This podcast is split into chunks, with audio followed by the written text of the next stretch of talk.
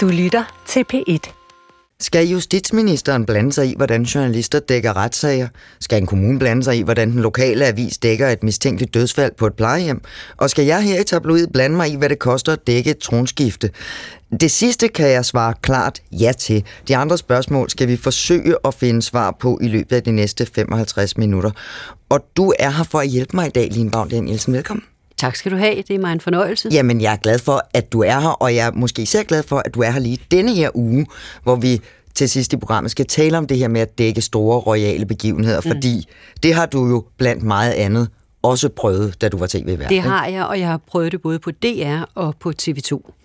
Nå, så du så med i søndags ved tronskiftet? Det gjorde jeg, og jeg sappede lystigt frem og tilbage, for det gør man jo, det er jo en gammel skade. Man skal jo se, hvem gør det bedst. Ja, og hvordan gør de, og hvad er de fundet på? Præcis. Er der stor forskel? Jeg ved, du dækkede, da, da Frederik og Mary blev gift. Mm, der var jeg på Danmarks Radio. Ja, er der stor forskel på det, man gør nu og i forhold til dengang? Man kan jo sige, det er jo en journalistisk proces, som, som, som alting, og, og man, TV2 opfandt jo i virkeligheden tilbage i 90'erne en ny måde at dække kongestof på, med alt det røgelse, den kunne, kunne, kunne trække, med gæster i studiet og kopier af menuer og øh, alt muligt andet.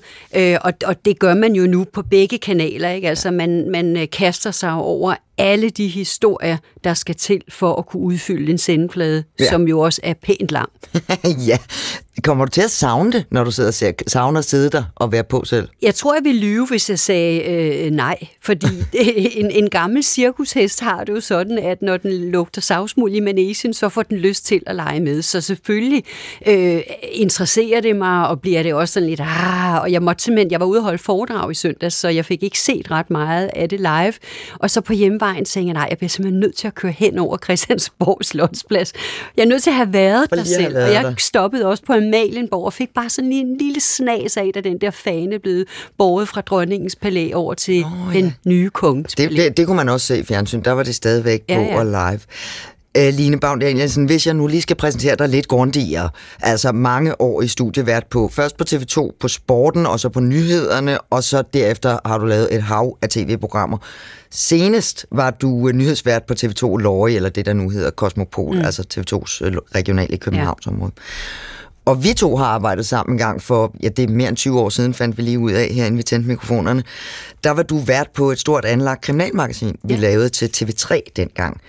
Og, og det er vist nærmest den eneste gang, du trods alt det andet, du har beskæftiget dig med, at du har lavet noget, der handler om kriminalstoffer. Det kan man roligt sige, og øh, jeg vil sige, du var en, øh, og nu skal vi ikke sidde her og rose hinanden, men jo, du var jo. faktisk en rigtig god lærer med sig, fordi du havde jo trådt din øh, krimisko på, øh, på, på Ekstrabladets ja. krimiredaktion, og det var helt nyt for mig, så øh, det, var, det var godt at have en øh, erfaren øh, krimireporter i øret og ved siden af mig, for vi sad jo ved siden af hinanden på redaktionen. Det var meget lærerigt. Ja, men det er ikke, det er ikke stof, ved jeg, som du sådan kaster, så, kaster dig over og er helt vildt begejstret for nødvendigvis. Altså, jeg vil sige det sådan, at jeg følger, jeg læser jo alt det, øh, som jo for eksempel er om en sag som øh, øh, korsørmanden og nogle af de her meget uhyggelige sager. Ikke fordi jeg nyder det, men fordi jeg synes, det er...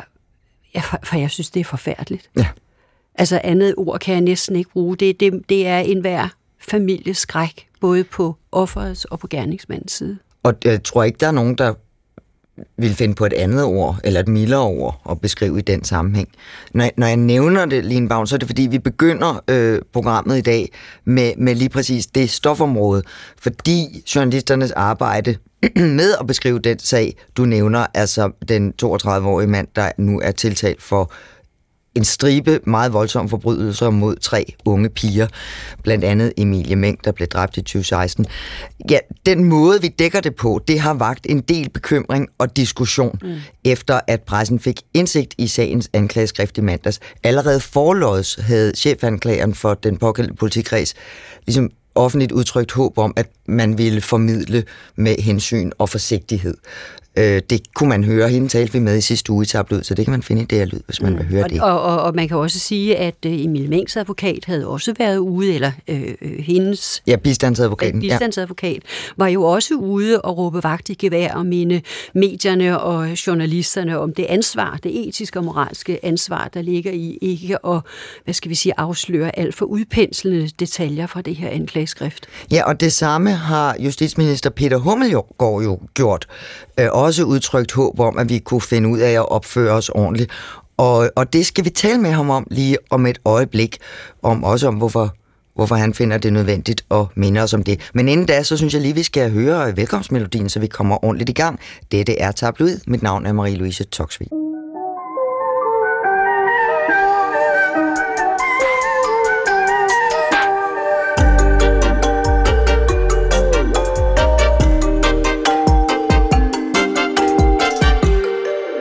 Allerede inden medierne fik adgang til at læse anklageskriftet mod den 32-årige mand, jeg omtalte lige før, ja, så var debatten om detaljeringsgraden og hensynet til de unge piger i gang. Organisationen Børns Vilkår var også optaget af at minde medierne om, at vi risikerer at krænke offrene yderligere med en alt for detaljeret omtale af, hvad de har været udsat for. Justitsminister Peter Hummelgaard gav udtryk for sit inderlige håb om, at medierne vil dække sagen med respekt for ofre, pårørende, offentligheden og de presseetiske retningslinjer, som jo netop fordrer hensyn og takt. Og så sagde han sådan her til TV2. Jeg håber inderligt, at alle danske medier vil, vil tage den advarsel fra, fra både mig selv og fra Børns Vilkår alvorligt, og i virkeligheden følge deres eget, øh, deres egne presseetiske regler, hvor man jo i virkeligheden har skrevet regler selv om, at, øh, at, man, øh, at man vil udvise en, øh, en meget, meget stor, øh, et meget, meget stort hensyn også til pårørende øh, for nogle af de detaljer, der vil kunne komme frem under de retssager. Peter Hommelgaard, velkommen til Tabloid. Tak for det. Tak fordi du lige har taget dig tid til at ringe os op og være med. Jeg kan sige til dig, at du er den første politiker, der nogensinde er med i Tabloid. Nå, jamen, øh, det vil jeg da tage udtryk som en øh, ære. Jamen, det synes jeg bare, du skal gøre. Lad os starte der, det er et godt sted. Sig mig en gang, øh, jeg, jeg er faktisk med på, at, at øh, hverken du eller regeringen har nogen sådan konkrete aktuelle planer om at lave nye lovændringer øh, øh, og nye regler og sådan noget. Og der sidder jo et medieansvarsudvalg med en af dine forgængere, Søren Pind, i spidsen og grænsker alle muligheder for, at man skal justere regler og muligheder på hele det her område.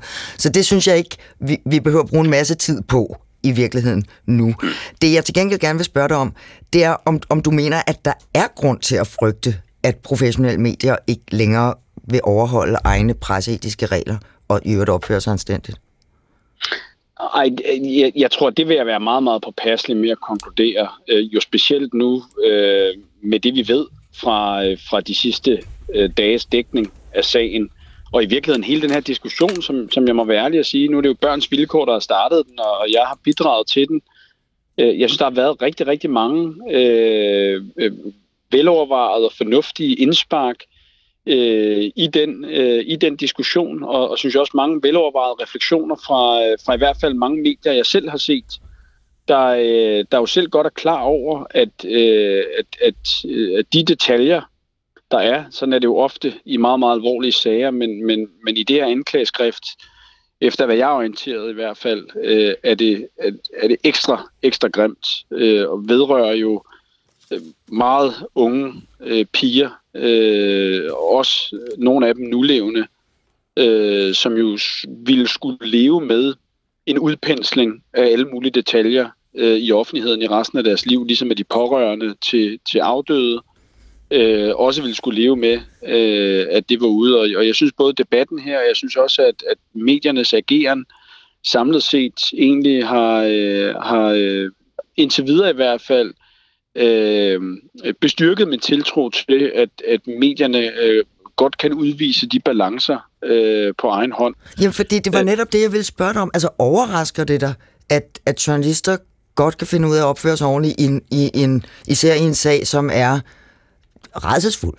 Nej, jeg, jeg ved ikke, om det overrasker mig, men, men jeg, jeg kender jo også godt den virkelighed, som, som både journalister og, og måske især mediekoncernerne lever i. Øh, der, der, er en, der er en ufattelig øh, hård konkurrence øh, om, øh, om, om historierne. Øh, det er et, øh, også et, øh, i hvert fald efter hvad, hvad jeg kan læse mig til, et kommersielt marked, der er presset. Øh, derfor vil jeg også godt kunne forstå fristelsen for nogle bestemte typer af medier, til at, øh, altså, hvem, detaljer. Hvem, hvem for eksempel, Peter Hummelgaard? Jamen, det tror jeg ikke, det har jeg ikke noget behov for at dele. Det, det kan jo sådan set være alle, der kunne have en eller anden, hvad ved jeg, øh, enten kommersiel interesse i det, eller en, en presseideologiske øh, interesse i det. Jeg ved det ikke. Nej, men det, øh, men det er jo også, det, det er også lidt... Det var, der... Og jeg tror i virkeligheden, det var det, jeg frygtede. Ja, men, øh, men på det er vegne jo... af de pårørende og, øh, og, og, og offrene. Ja, men, men Peter Hummelgaard, det, det, det er i virkeligheden måske lidt kernen i det, der fik, fik mig til at sådan hævet et øjenbryn, da jeg hørte dig på TV2. Fordi du ved, jeg kan godt forstå, hvis I politikere, når I nogle gange giver udtryk for, at I jævnt hen trætte af, at der breder sig sådan en, en, som om der er sådan en generel tendens til altid at beskylde jer for at være korrupte og magtliderlige og fulde af løgn, og I plejer bare jeres egne interesser og sådan noget. Altså den der sådan brede, generelle mistillid til jer som professionelle.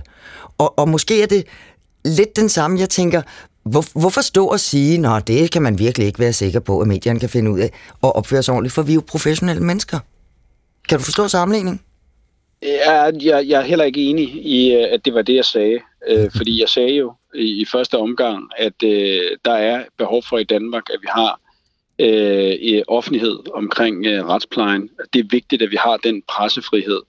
Jeg tror i virkeligheden, man skal høre det, jeg sagde, som en, i virkeligheden, fordi jeg selv har været rystet over nogle af de detaljer, jeg har været præsenteret for, som jeg prøvet at hejse fanen og sige, her skal I være ekstra opmærksomme. Men er det øh, din opgave det som minister? Det var i virkeligheden det, det handlede om, og selvfølgelig på baggrund af børns vilkårs øh, opråb.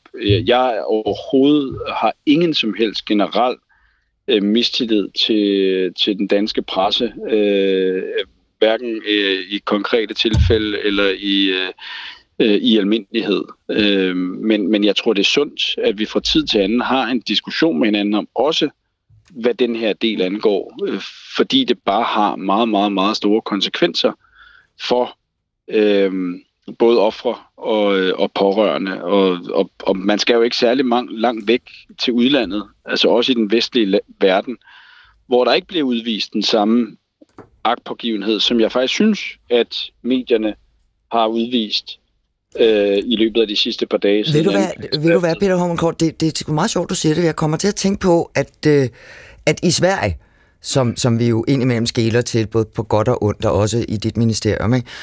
I Sverige har man jo øh, ikke de samme restriktioner, muligheder for restriktioner med for eksempel at nedlægge navnforbud og sådan noget, som vi har i Danmark. Men til gengæld er der en tradition i svenske medier for, at de er langt mere tilbageholdende over for for eksempel at bruge navne og andre oplysninger, de får adgang til, fordi det gør man bare ikke, og derfor kan man holde systemet åbent. Mm. Line Baum Danielsen, der sidder her og er medvært, hun vil gerne stille dig et spørgsmål. Ja, fordi jeg sidder og tænker på, når du kigger tilbage på den dækning, der har været i de sidste par dage, Peter Holmgaard, så siger du, ja, øh, det har sådan set, øh, øh det, det, det gik bedre vel, end du forventede, da du gik ud og sagde det her Ej, i mandags? Nej, end jeg frygtede. End jeg frygtede, ikke forventede. Nej, men så frygtede. Men alligevel kan jeg ikke undlade som, som gammel journalist at sidde og tænke, jamen altså, Hvorfor er det din opgave at gå ud og, hvad skal vi sige, i tale sætte det her og, og vise den mistillid, det jo dybest set er øh, til medierne? Jeg, jeg, jeg tror for at være helt ærlig, vi skal bare lige spole tilbage også med de omstændighederne. Det, jeg, jeg, jeg, jeg betragter det ikke som min opgave at skulle øh, gå ud og i tale sætte hverken det ene eller andet omkring medierne. Jeg bliver forholdt, at børns vilkår råber op, og i virkeligheden beder mig om at forholde mig til, at der er behov for lovændringer. Der siger jeg jo, jeg mener ikke, der er behov for lovændringer. Øh, pressen har jo øh, sine egne presseetiske regler, og det er jo så der, jeg kommer med den appel øh, og også advarsel om, hvad der står i det anklageskrift, som blev offentliggjort i de dage, og en appel til, at man husker på sine egne presseetiske regler, øh, som begrundelse for, hvorfor der ikke er behov for lovændringer. Men, så jeg men, tror, det er men, vigtigt lige at have konteksten med. Jo, men Peter Hummelgaard, jeg, jeg kan simpelthen ikke høre dig forestille mig, at jeg kunne høre dig sige, at du bare lige for en ordens skyld vil minde politifolk om, at de skal arbejde inden for lovgivning og ikke bruge unødig vold. Jeg, jeg vil snarere kunne høre dig sige, og nu er jeg jo ikke spindoktor, men, eller talskriver, men noget i retning af, jeg har fuld tillid til, at danske politifolk naturligvis agerer inden for lovens rammer og med kun den fornødende magtanvendelse. Og, og tænk, hvis du havde sagt, altså, hvorfor sagde du ikke det? At vi har ikke tænkt os at lave nye regler, for jeg har fuld tillid til, at det kan den danske presse og, og journaliststand godt håndtere. De har jo egne interne retningslinjer. Jamen, jeg, jeg tror i virkeligheden også, at det var, det var det, jeg sagde, men jeg sagde det selvfølgelig med en meget, meget stor grad af både empati og forståelse for, hvorfra af børns vilkårs ønske om regulering stammer fra, og med også meget stor empati for lige præcis de både øh, nulevende, men også afdøde ofre, som og er omtalt i det anklageskrift. Og jeg, jeg, jeg, jeg tror også, inden at også altså, øh, måske går lidt for meget, øh, at man føler sig anklaget for alt muligt i pressen, at man skal se på konteksten, og hvad det var, at jeg, øh, at jeg rent faktisk sagde. Jeg sagde, at vi har i Danmark offentlighed omkring retsplejen. Det er vigtigt, at vi har det. Øh, det er vigtigt, at vi har den pressefrihed, men det er også vigtigt, selvfølgelig, at, øh, at pressen udviser det ansvar, særligt i sådan nogle tilfælde her, at tage hensyn til de pårørende, og derved så en advarsel om, hvad der vil komme til at stå i det anklageskrift.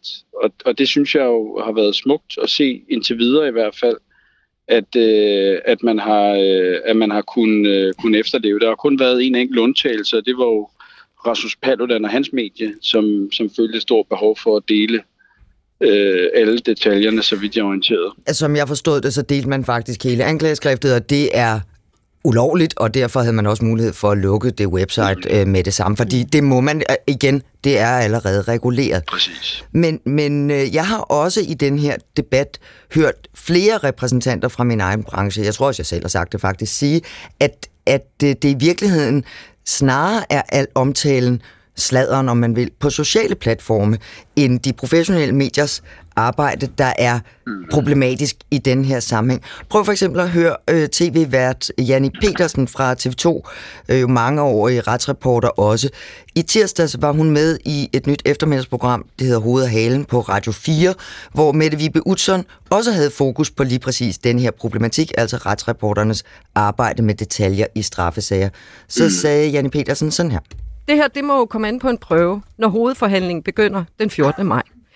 Men i virkeligheden, så synes jeg måske ikke så meget, at det er os journalister og medierne, der er problem. Det er de sociale platforme, som ikke refererer til retsplejeloven, som ikke refererer til pressenævnet, men som kan skrive, hvad de vil, som kan tage rundt som retssalsturister, mm. og så kan de stille sig ud foran YouTube bagefter og fortælle alle mulige detaljer. Så derfor er min opfordring derude, følg de etablerede medier, fordi vi har faktisk tænkt en tanke, og vi er i kontakt med de pårørende, så vi har ære og respekt for dem.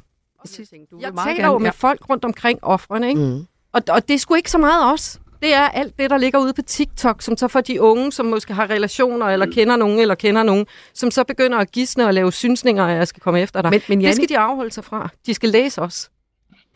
Peter Hummelgaard, har du ikke lyst til at tilslutte dig den opfordring fra Janne Petersen? De skal læse det, os. Synes jeg er på alle tænkelige måder fuldstændig rigtigt. Øh, og jeg er meget, meget enig, og det, det, er, det er jo bare et, et generelt øh, og, og kæmpestort problem, vi har. Øh, og det er uanset, om man snakker øh, dækning af detaljer i retssager, eller om vi snakker øh, misinformation af øh, baserende nyhedshistorier eller alt muligt andet. At, at det er jo, at alt det, der bliver spredt på alle mulige øh, sociale medieplatforme, øh, slader der vilkår, øh, viderekolporteres og alt muligt andet, øh, ikke er underlagt øh, nogen som helst former for regulering eller retningslinjer. Øh, eller, eller professionalisme. Mm. Eller professionalisme overhovedet. Øh, så, så, så, så, så Peter Hummelgaard, skal vi, ikke, skal vi ikke simpelthen lige her tage på tværs af telefonen, tage hinanden i hånden og sige, det gør vi, vi noget ved. Vi må hellere tale hinandens professionelle øh, egenskaber op. Altså, jo, men det, det, men det er jeg meget, meget enig i. Og øh, altså, jeg, jeg tror, det er kommet lidt bag på mig, hvis man har taget mine ord øh, i TV2 ned, som at det var en mistillid til pressen, for det var faktisk ikke ment sådan. Jeg ved godt, der er blevet hæftet så meget ved ordet øh, advarsel. Mm. Jeg tror, jeg selv betonede det, eller min tanke var at betone det som en, en advarsel om, at folk skulle være opmærksom på, hvad der stod i øh, anklageskriftet. Ja, ja. Og sådan hørte jeg øh, det nu heller ikke. Jeg har på også visse sociale medier, at det blev taget ned, som om det var en trussel. Øh, jeg siger i samme ombæring, at øh, jeg ikke har nogen planer om, at der skal reguleres øh, på det her punkt her. Og så vil jeg sige, i forhold til det, en, en lille krølle på, på det, vi snakkede om før med Sverige. Altså, jeg, jeg tror, vi er jo nogen, der også kan have det synspunkt, at man, at man i Sverige i virkeligheden er for selvregulerende. Altså, altså der, i, der i synes jeg der i hvert fald, der er, en, jamen, der er en udfordring ved, at man øh, sjældent vil, øh, også i, i bestemte sager, hvor, hvor det kan være relevant, øh, fortælle, hvad er det for en, øh, hvad er det for en baggrund, øh, gerningspersonen har, Uh, øh, hvad er jeg det for godt- en jeg- ja. gerningspersonen har. Jeg kan godt høre, hvor du er på vej det hen, Peter den Det tager vi en anden dag. Ja, ja, det Ja. tager, den der, den, den, øh, den kan vi sagtens tage en anden dag. Så skal du være velkommen til at være anden gang politiker i, i tablet, Ja, det må vi jo se på. det. Men altså, hører jeg simpelthen justitsministeren sige, at du har faktisk øh, tillid til og respekt for, at pressen, den professionelle presse, godt kan agere respektfuldt, anstændigt og i henhold til de presseetiske retningslinjer, Jeg også i en svær stor, sag. Jeg har meget, meget, meget stor tillid til, at øh, pressen også skal overholde sine egne presseetiske øh, retningslinjer. Det er jo selv samme årsag, at jeg heller ikke finder nogen som helst anledning til, at vi skal øh, ind og regulere det. Men jeg vil samtidig også, både i den her sag, og når vi nærmer os 14. maj, og i fremtidig forbeholde mig retten til, hvis jeg bliver spurgt af nogle af jeres kollegaer, at øh, lige råbe vagt i gevær og sige, fordi det er jo også lige så meget til de folk, apropos øh, det klip, du lige spillede med Janne Petersen om, at, øh, at, at så at være opmærksom på, hvad det er, at øh, der bliver afdækket, hvad det er, man læser, og hvorfor det måske så også er en god idé at læse det på nogle medieplatforme, hvor det har været igennem en, øh, en publicistisk og journalistisk overvejelse om, hvad det er, man trykker og ikke trykker. Mm. Justitsminister Peter Hummelgaard, øh, vi har på bånd, at du siger noget pænt om pressen. Det er jeg glad for. Og er jeg godt. er også glad for, at du fandt tid til at være med i Tablet i dag. Det var pænt af dig. Vi taler ofte om, hvorvidt politikere på Christiansborg og hele embedsapparatet er for lukkede eller forsøger at styre medierne på forskellige måder. Nu bevæger vi os lige fra København øh, og den nationale politiske scene til Odsherred for at høre, hvordan man også som journalist på et lokalt medie skal have alle redskaberne klar og renset i sin værktøjskasse, mm. når der pludselig lander en sag om politiefterforskning af dødsfald på et plejehjem. Og man skal også have lidt mod. Det skal man nemlig også, og journalisten, det er dig, Pia Larsen. Velkommen til Tabloid. Tak skal du have. Du arbejder på Nordvestnyt Odsherred. Det er en del af Sjællandske Medier, og jeg vil også gerne sige tak for, at du trods sneen har taget turen tværs over Sjælland til Amager og DR-byen i dag. Øh, Nordvestnyt Odsherred, hvad er det for et medie? Det er en øh, lokal avis. Vi dækker hele Odsherred Kommune, øh, og vi dækker, vi har en avis, der også dækker øh, Kalundborg, og vi har også øh, redaktion i Holbæk. Så udkommer I på papir på net begge dele? Vi udkommer både på print og på øh, SN.dk, som er vores digitale platform. Mm. Øh, I begyndelsen af året her for en øh, halvanden uges tid siden eller noget, der havnede du i lidt af en armlægning med Odsherred Kommune om, hvad du måtte skrive i den her sag om et dødsfald på plejehjemmet Lynghuset. Og øh, det vil jeg selvfølgelig også gerne øh, tale med dig om, men, men jeg synes, vi skal tage selve sagen fra begyndelsen. I, øh, I begyndelsen af december sidste år, der kom der en pressemeddelelse fra kommunen om en sag, øh, der vedrørte Lynghuset. Hvad handlede pressemeddelelsen om? Øh, kommunen gik ud med en pressemeddelelse om, at der var sket et dødsfald, som øh, den afdødes egen læge havde valgt at politianmelde, fordi der var foregået et eller andet, som lægen ikke mente var, som det skulle være. Øh, og ret meget mere blev der ikke meldt ud. Og straks så slår man jo alle Ja, hvad ud. tænkte du, sidder jeg og tænker, ikke? Jeg tænkte, shit, mm. hvad er der sket her? Og vi tænker jo alle sammen straks på Randers-sagen, hvor der var øh, denne her frygtelige Ja, forgiftningssagen. fra- forgiftningssag, fra hvor, hvor en sygeplejerske forgiftede nogle øh, af de gamle, øh, eller de ældre og syge beboere. Øhm, og man tænker aktiv dødshjælp, og man tænker, øh, hvad er det, der sker her? Øhm, Du Ja. havde fri den dag, pressemeddelelsen kom ud, har du fortalt mig. Det, det var Ja, en kollega, der ja. skrev den første historie, men du kunne alligevel ikke lade være med at gå lidt på arbejde. ej, ikke helt. Så jeg sendte lige en lille mail til Styrelsen for Patientsikkerhed og bad om agtindsigt i den anmeldelse, kommunen havde sendt til dem om det her. Hvordan kunne, du dækker jo ikke sundheds- og sygestoffer til hverdag fast. Jeg dækker alt muligt. Jeg er lokaljournalist. Ja, jeg skulle lige alt. til at sige det. Det er jo det, der er ens lodde. Man er lokaljournalist. Der, Nå, der er ikke noget fagområde Nej. specifikt. Der skal man være lidt skal man- nede i alt. Alt. Jamen, jeg mener, hvordan kunne du lige vide, at Nå, så kan jeg søge agtindsigt hos, hos Styrelsen for Patientsikkerhed, og så skal det, det er bare sådan noget, du ved? Ja, altså jeg tror også, at kommunen sagde, at lægen havde haft meldt det til politiet, eller havde meldt det til Styrelsen for Patientsikkerhed, og de havde opfordret hende til at melde det til politiet. Mm. Og så tænker jeg, jamen okay, hvad, står, hvad er det, de har, hvad er det, de har kontaktet styrelsen om? Ja. Det vil jeg vide. Så Og det den- sendte jeg en mail om. Ja, og sådan en øh, anmodning om agtindsigt, det kan jo så tage nogle uger, før du, før du får et svar på det. Var der andre kilder, du kunne tage fat i? Altså vi prøvede jo, da, vi, da jeg kom på arbejde om mandagen, så prøvede vi jo straks at, at se, om vi kunne lirke nogen, og der var, alt var jo klappet i, fordi det var en politianmeldelse, så, så lukker det hele ned. Ja. Så hverken politiet, eller plejehjemmet, eller kommunen? Alt eller... var lukket ned. Ja. Men altså, der, der bliver jo et forløb, hvor at, at kommunen ligesom begynder at afvikle det her øh, plejecenter, som har palliativ og hospicebehandling. De begynder simpelthen at afvikle det og siger, at vi tager ikke nye patienter ind, og så kan man jo skrive lidt om det. Og så begynder de at sige, at nu lukker vi det helt, for vi kan ikke vi kan ikke stå inden for kvaliteten af behandlingen, så nu, øh, nu lukker vi det simpelthen. De sidste tre patienter bliver flyttet til andre steder, og så lukker vi det ned, mens det her forløb det kører.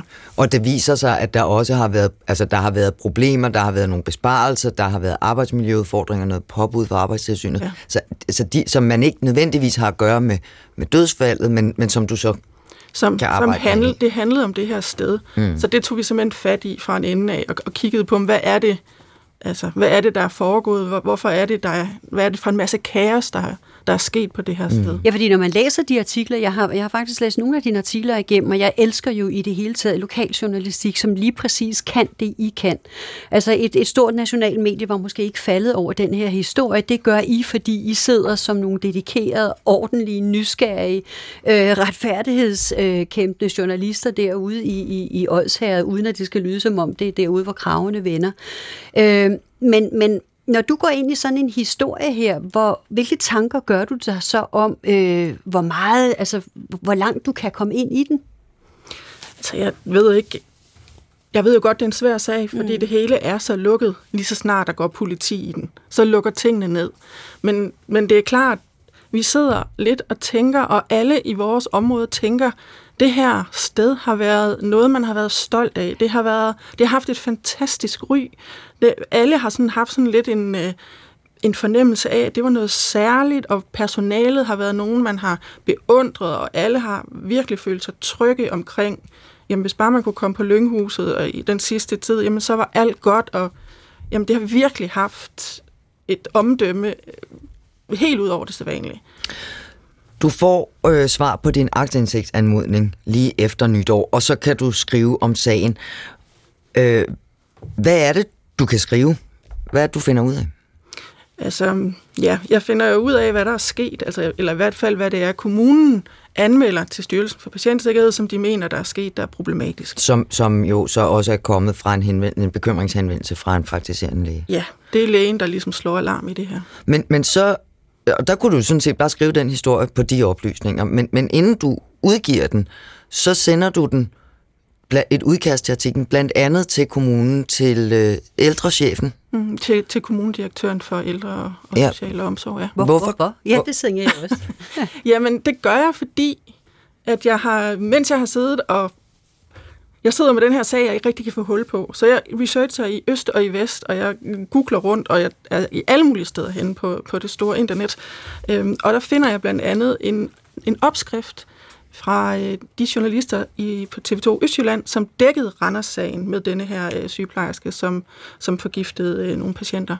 Og de har simpelthen... Hun fik, skal jeg lige sige, 16 års fængsel ved landsretten ja. i, i ja. efteråret. Ja.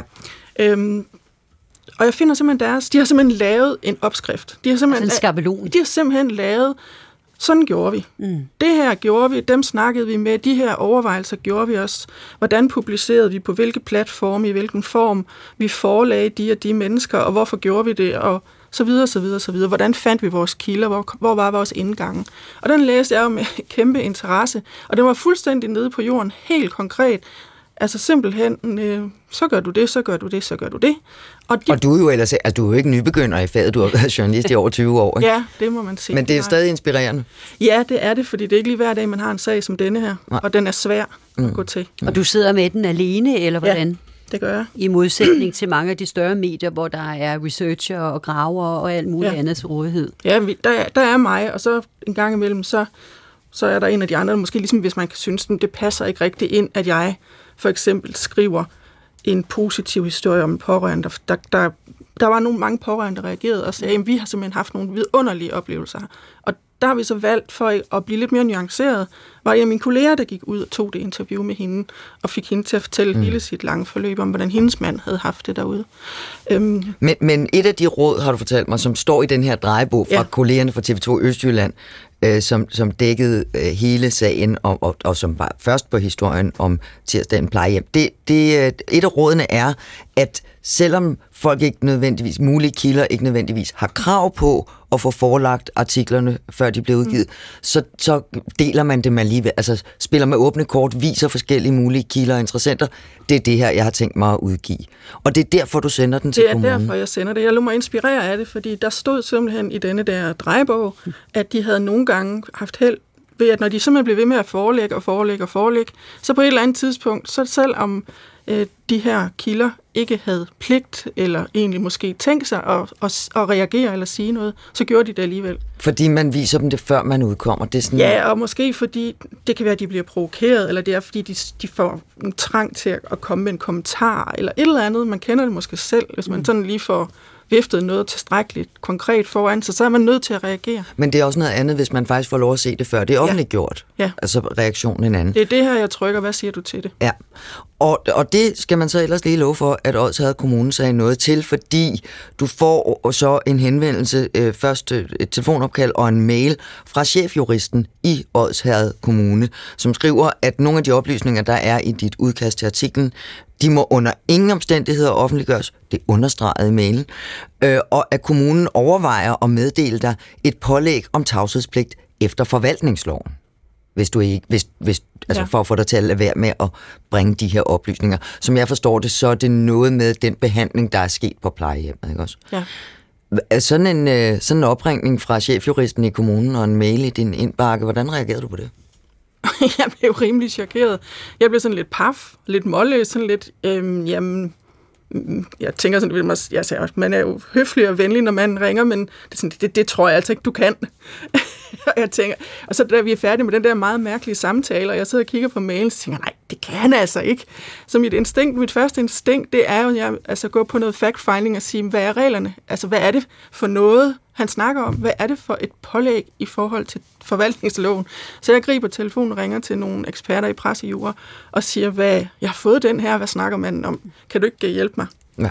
Og, øh, Men noget du har tænkt, hvad ja, har jeg gjort galt? Ja, altså jeg fik sådan, jeg mærkede lige, at adrenalinen den øh, gik op og pressede på mine skuldre, og jeg sendte den der mail videre til min chefredaktør og siger, shit, jeg har fået den her. jeg tænkte, fuck, hvad, hvad har jeg nu trådt i? Ja. Og hvad sagde han?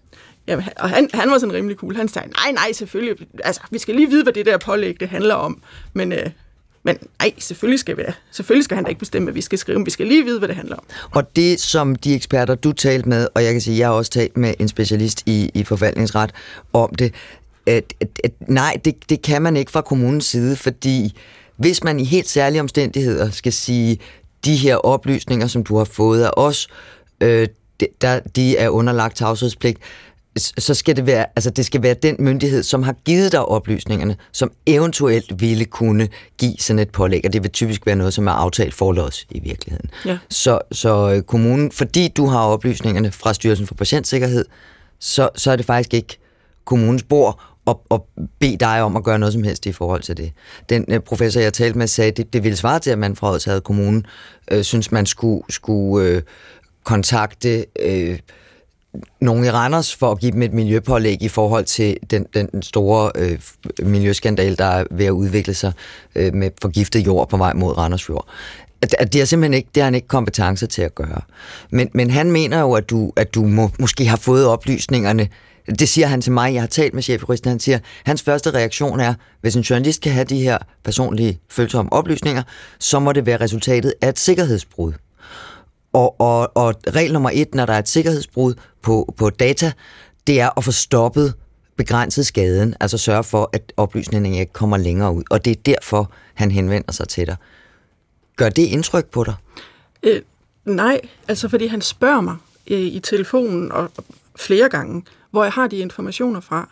Øh, og så siger jeg til ham, jamen, altså, mine kilder er jo mine kilder. Mm. Øh, dem har du egentlig ikke krav på at kende, men, men jeg har fået det her fra Styrelsen for Patientsikkerhed i en agtindsigt. Så det er jo sådan set ikke noget hemmeligt i. Men, og så bliver han ved med ligesom at fastholde, jamen det kan jo ikke passe. Øh, og så, så er det, jeg ligesom at sige, jamen, jeg har de her oplysninger, og det er sådan, det er. Nej. Og, du, og du har ikke pligt til at oplyse, Nej. om du så havde fundet dem i en skraldespand eller et memory stick, der var Nej. blevet afleveret på redaktionen. Og det vidste jeg. Ja. ja. Fø- føler, føler du dig på det her tidspunkt i en eller anden form for, for hvad skal vi sige, et, et formidlingsdilemma? Fordi man kan jo sige, at du bor i et lille samfund, hvor man er meget afhængig af også at kunne kommunikere direkte og have direkte adgang til beslutningstagerne, til dem, der sidder i toppen af, af, af- af det kommunale system. Føler du dig presset af det? Ikke på den måde. Altså, jeg fik jo de her, den her agtindsigt, den fik jeg jo faktisk lige inden jul, den dag vi gik på juleferie. Og så har jeg jo gået og summet på den, og kigget på den, og tænkt over den, og snakket om den, og rodet i det. Jeg tror faktisk, først det her, det kommer 14 dage efter. Mm. Vi gør jo meget ud af det, som vi snakkede om før med, med Hummelsgaard. Vi gør jo meget ud af at overholde vores presseetiske ja. regler. Og, og jeg ved, at du også så i forbindelse med, at den her artikel er undervejs, at I når at udgive den, så får du en henvendelse fra politiet, som siger, åh, oh, Pia Larsen, der er lige et par af de detaljer, du skriver, som dem vil vi faktisk godt holde lidt tættere ind i efterforskningen. Det er vi ikke så glade for bliver offentliggjort. Og så ændrer du. Så, så, ja. så retter du dig faktisk efter Der det. stod noget med nogle doseringer på noget medicin. Ja. Øh, og det har- jeg bare pillet ud. Det var ikke for så vidt afgørende for min historie. Så altså, vi er jo ikke interesseret i at, at genere en efterforskning på nogen måde. Det er jo slet ikke vores mission.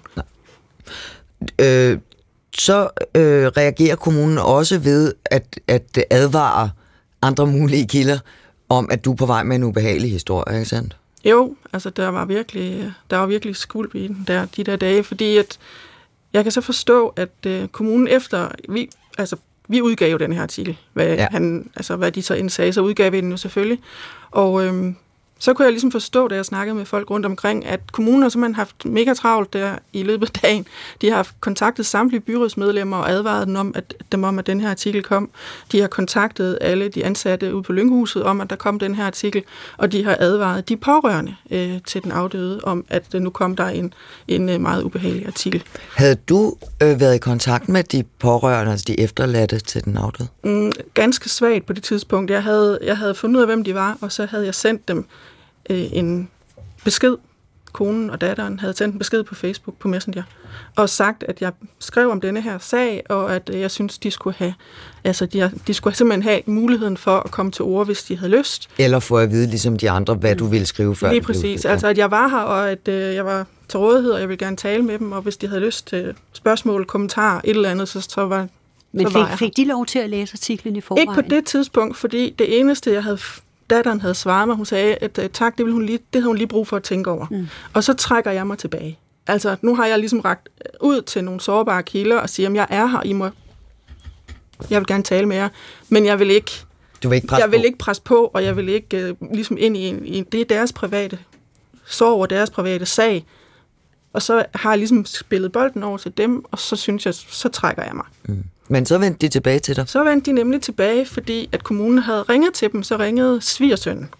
Fordi at øh, nu ville han godt vide, hvad det var for en artikel, der kom. Fordi at nu blev de jo nærmest, altså de blev en lille smule nervøse over, hvad jeg kunne finde på at skrive, som det kunne være så ubehageligt for dem. Så han ringede til mig, og de var faktisk en lille smule sure. Fordi at øh, når nu jeg havde ragt ud, så synes de godt, jeg kunne have fortalt dem, at jeg havde en artikel på vej Som var ubehageligt. som var ubehagelig. Ja. Men, men dels så havde jeg slet ikke ligesom skrevet den artikel endnu, da jeg skrev til datteren, og dels så havde jeg egentlig heller ikke opfattet det, som på den måde skulle være ubehageligt for dem. Øhm, og så sagde jeg, som jeg lige har forklaret her, at, at jeg havde ragt ud, og så trækker jeg mig tilbage, fordi jeg vil ikke være anmæsende. Og det købte de fuldstændig, og sagde, jamen, ja, I vil jo, altså, det kunne godt blive ubehageligt for jer, hvis jeg ligesom blev ved med at skrive til jer mm. hver og hver anden dag, øh, om I ikke godt lige ville forholde jer til dit og til dat. Øh, det, er ikke, det, er ikke min, det er ikke min opgave at trænge mig ind i jeres privatliv. Synes de så, det var en ubehagelig artikel, du Nej, skrev? de, de sagde faktisk ubehageligt for hvem. Altså, de synes ikke, det var For ubehageligt. kommunen. Ja, Ja. De, de synes de egentlig mere, det var, end det var for dem. Og så stillede de faktisk op og snakkede med mig og, og gav et interview om forløbet. Mm. Hvordan de synes, det har været for dem. Hvad, hvad har du lært af det her forløb? Jamen, altså, jeg synes, at, at jeg har haft god erfaring med det der med at fremlægge artiklerne. Jeg er også, øh, altså, medarbejderne er svære at komme t- i kontakt med, fordi de er selvfølgelig stadigvæk under politiefterforskning, og de er utrolig presset og utrolig sårbare. Så de, har, altså, de passer på sig selv. Så de er svære at få til at stå frem, det er klart. Men du prøver. Men jeg prøver, og jeg håber også, det lykkes. Men Jeg har lært, at jeg synes, man får meget ud af det der med at forelægge. Altså, det tror jeg, jeg bliver ved med. Altså, hver gang der er en, en, øh, en artikel på vej, så skriver jeg simpelthen ud til de andre parter og siger, jeg har noget på vej, så de ikke fuldstændig uforvarende åbner deres telefon mandag morgen øh, inde i sengen, og så får de smækket en eller anden artikel op, der giver dem et chok. Gør det også en forskel, at du jo arbejder i et område, hvor du kan møde både ansatte fra plejehjemmet, pårørende til den afdøde, folk, der arbejder i kommunen. Dem kan du møde, når du er ude og lufte din hunde, eller skal ned og købe ind, eller et eller andet. Altså, at det lokale miljø og den nærhed til ja. historien øh, måske ikke så meget for mig selv, men jeg tænker meget over, at selvom vi anonymiserer de her mennesker, så ved folk, der bor i det her meget lille samfund, de ved jo godt, hvem de sygeplejersker er, der er blevet hjemsendt. De ved jo godt, hvem det var, der døde. De ved jo godt, hvem sosuen var, der arbejdede hen på Lynghuset. Så altså, det kan godt være, at vi ikke skriver det, men ude omkring, der ved de godt, hvem hinanden er. Og de her mennesker skal jo også leve i det her samfund bagefter. Mm. Øhm, og det er man altså nødt til at tage hensyn til, øh, når, man, når man skriver de her svære og følsomme sager, og man er så tæt på sine kilder. Og du er også nødt til at opføre dig ordentligt, hvis de skal blive ved med at have lyst til at tale med dig. Mm. Også det. Ja. Øh, politiet efterforsker stadigvæk, så, så vi ved faktisk ikke, hvad der faktisk er sket, og hvad der er konklusionen på historien Nej. om den ældre mand, der døde på plejehjem. Nej. Så du skal arbejde videre? Det skal jeg. Og kan du kommunikere med kommunen nu? Er det, ja, ja. Er det glattet ud alt sammen? Okay, der er ingen, der er sure på hinanden. Og, og heller ikke uh, juristen, der skrev til dig. Ah, det ved jeg ikke. Det jeg synes, være, han, han raslede lidt med sablen ja, ja. i en af dine artikler og sagde, ja, vent I bare. Han bliver nok god igen. Pia Larsen, øh, journalist på Nordvestnyt Odshavet. Mange tak for at komme til DR-byen og fortælle din historie, og rigtig god arbejdsløst. Det var pænt, at der kom. Tak fordi jeg måtte komme. Line Baum Danielsen, vi var inde på det indledningsvis. Øh, Vi skal tale om det der med store royale begivenheder som tronskiftet øh, lige om lidt. Inden da skal jeg lige runde noget andet, fordi udover at du har lavet tv, så har du altså også, skriver du også bøger nu om dage. Du udgav en bog øh, i oktober sidste år. Ja. Hele vejen til kisten hedder den. Det lyder drabeligt. Ja, hvad handler den om? Den handler om alder, og det er i virkeligheden en, øh, en hyldest til det at blive ældre, øh, fordi jeg har den opfattelse, at vi lever i et øh, samfund, hvor det at være ung er sejt, og det, der er øh, at, at være ældre, det er noget mindre sejt. Der er ikke den store status i at, at, blive ældre, hverken på arbejdsmarkedet eller i andre sammenhænge. Handler det om mediebranchen, det her? Det handler om mange ting. Det handler om alt lige fra mediebranchen til overgangsalder, til øh, mænd og kvinder, sex, aldersdiskrimination, you name it, børn, der flytter hjemmefra. Den handler om det at blive et voksent menneske, som jeg har valgt at kalde det for, for jeg kan ikke lide ordet senior. Og også vel om, at øh, netop at, at faktisk blive i det arbejdsliv, som alle gerne vil have os til at blive i, også selvom vi er af en alder, Over hvor... de 50 ja, eller over 55. Ja, over 55. Det så lykkedes så helt ikke rigtigt. mig, men så har jeg mit eget medie, og det er også fint. Nå, øh, tilbage til det, du lavede en gang. Vi skal tale om den der store maratondækning, som både DR og TV2 har leveret af tronskiftet søndags. Ja, og også i ugerne op til, altså helt fra nytårstalen og, og indtil det så skete søndag eftermiddag på Christiansborg i København. Øh, er det sjovt at lave sådan noget? Du sagde det jo lidt indledningsvis. Det er utrolig sjov. Det er utrolig krævende. Det er, øh, man sover ikke ret meget, man spiser ikke ret meget, og slet ikke i de perioder, øh, øh, eller i en periode som den her, hvor både Danmarks Radio og TV2 har haft almindelig kort indløb til at lave den enorme dækning, øh, der skulle være, både på selve øh, øh, tronskiftedagen, øh, det store show, man lavede på Rådhu, eller på Kongens Nytorv i København, øh, og alle de øh, udsendelser, der har været undervejs, portrætudsendelser, interviewudsendelser, og jeg skal give dig skære. Så jeg må sige, at jeg ved godt, hvad det kræver, for da jeg var med til at lave øh, bryllup da kronprinsen blev gift med Mary Donaldson tilbage i 2004, var det vist, der havde jeg personligt 300 overarbejdstimer, og mine kollegaer, blandt andre øh, Natasha Krone og Mette Vibe Utzon, de havde formentlig lige så mange, plus alle de journalister, øh, der var med i hele, øh, øh hvad hedder det, Ja, og det, og det er jo det, jeg, jeg tænker på. Altså, jeg ikke kan lade være med at tænke på, når man Det koster ser, boksen, det her. det er det, at man skal, hvor mange mennesker der er på arbejde, fordi et er, der sidder nogle værter mm. inde i et studie. Et- DR havde, havde to fremskudte studier, et på Amalienborg, et på Christiansborg Slottsplads, Men, men for at de studier er der, så skal der være nogen, der bygger studier, nogen, der trækker strømmen, nogen sørger for, at der er varme derinde, for det var en kold dag. Der skal jo være journalister til at, at fodre både gæster og viden ind i Præcis. hovedet på værterne. Der skal være øh, sminkører til at sørge for, at de ser ordentligt ud hele dagen. Og så er der alle live-reporterne, som er ude omkring. Så er der alt det tekniske udstyr. Det er et kæmpe, kæmpe kæmpe, nu siger jeg cirkus, fordi det er virkelig i mm. virkeligheden et, et, et royalt cirkus, man kaster sig ud i.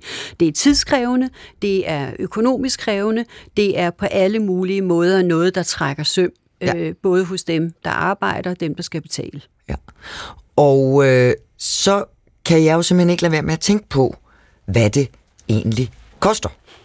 Sådan i rundetal. Øh, og det har jeg selvfølgelig spurgt DR om. Og øh, Nikolaj Witting, øh, velkommen til Tabloid. Du er chef for det, der hedder indhold og samarbejder i DR Strategi og Bruger. Kan du fortælle os, hvad det har kostet at dække tronskiftet?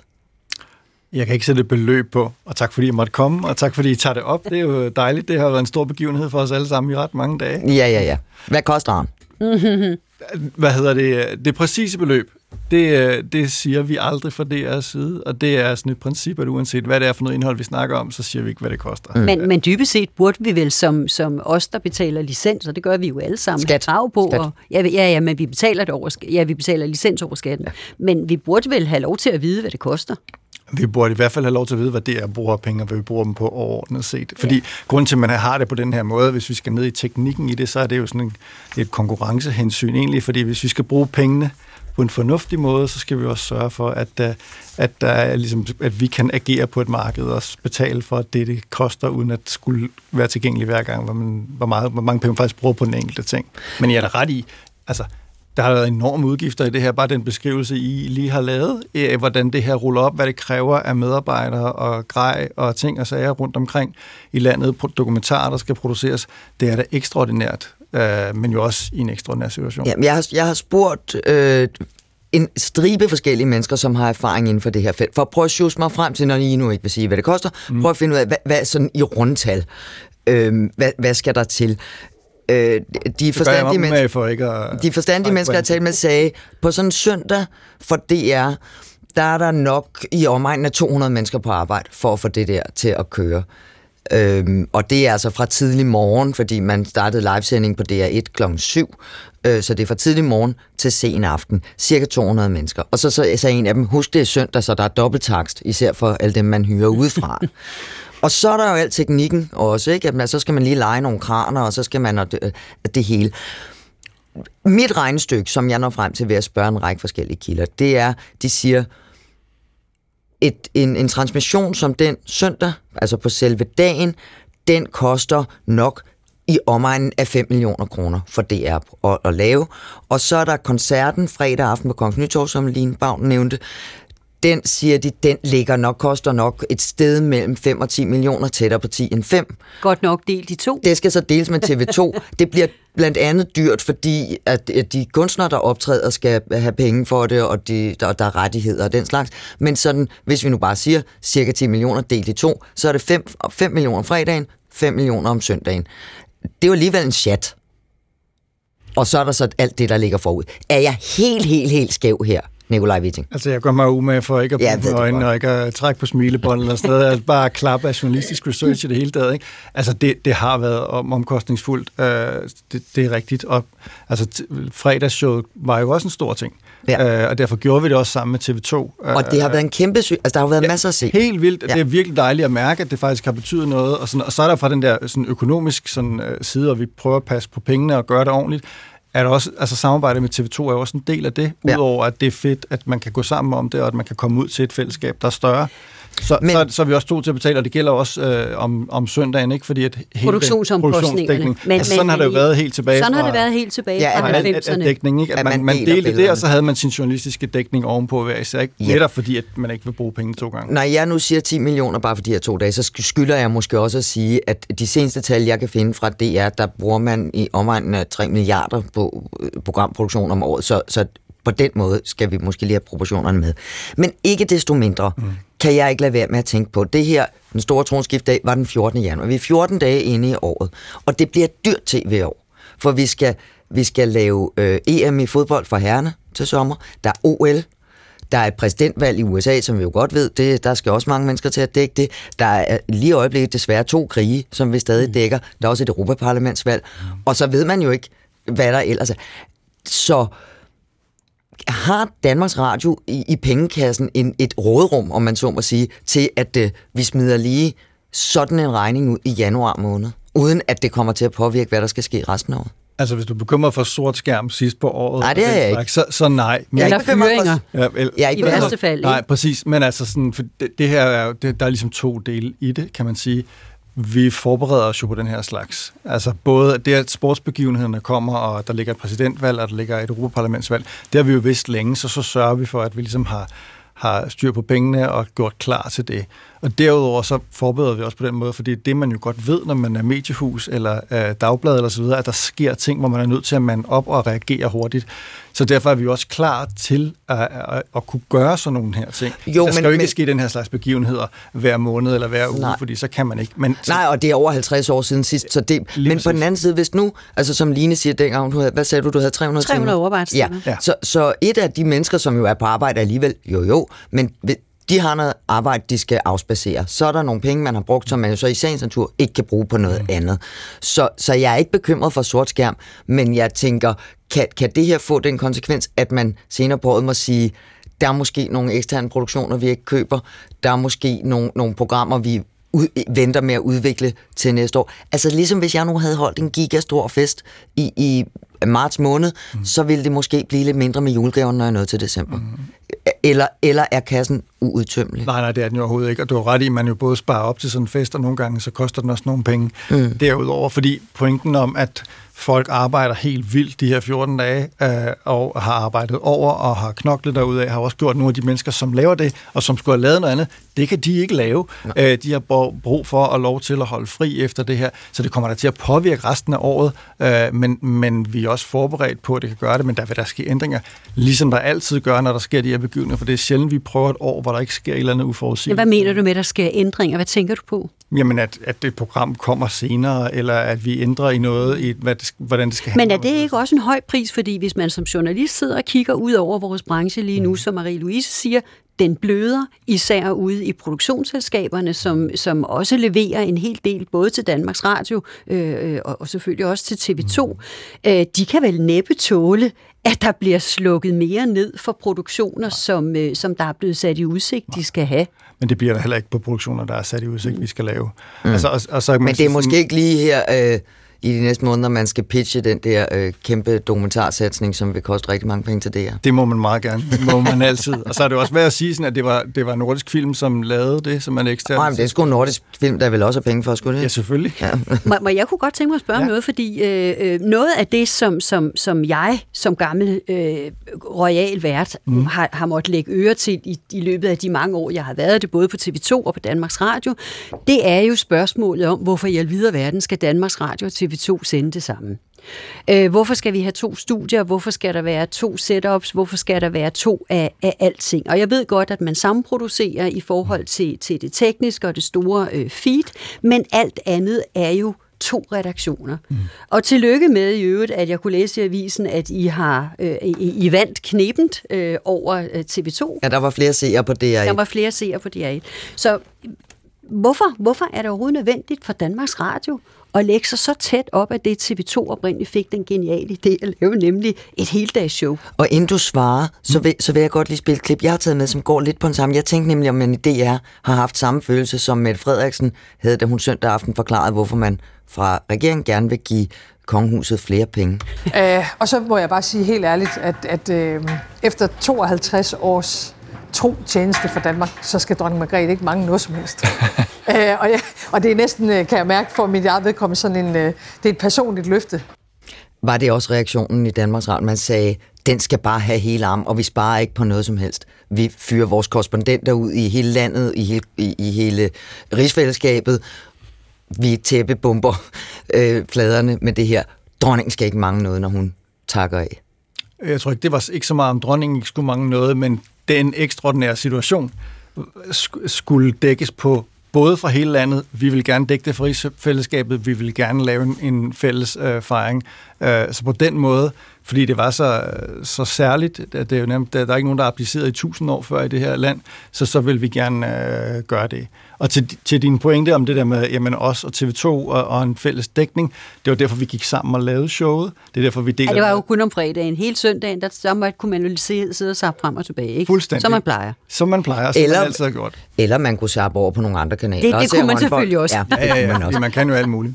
Nikolaj Witting, chef for indhold og samarbejder i DR. Tak for at lægge vejen forbi tabloidstudiet i dag. Det var pænt, at der kom.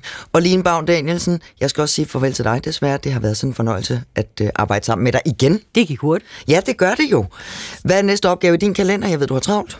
Og øh, ved du hvad? Jeg skal faktisk til Paris og fejre min mors 85 års fødselsdag med hende, og det glæder jeg mig big time til med hele familien. Det lyder fuldstændig vidunderligt. Tak fordi du kom forbi Tabloid i dag, Line Bavn Danielsen.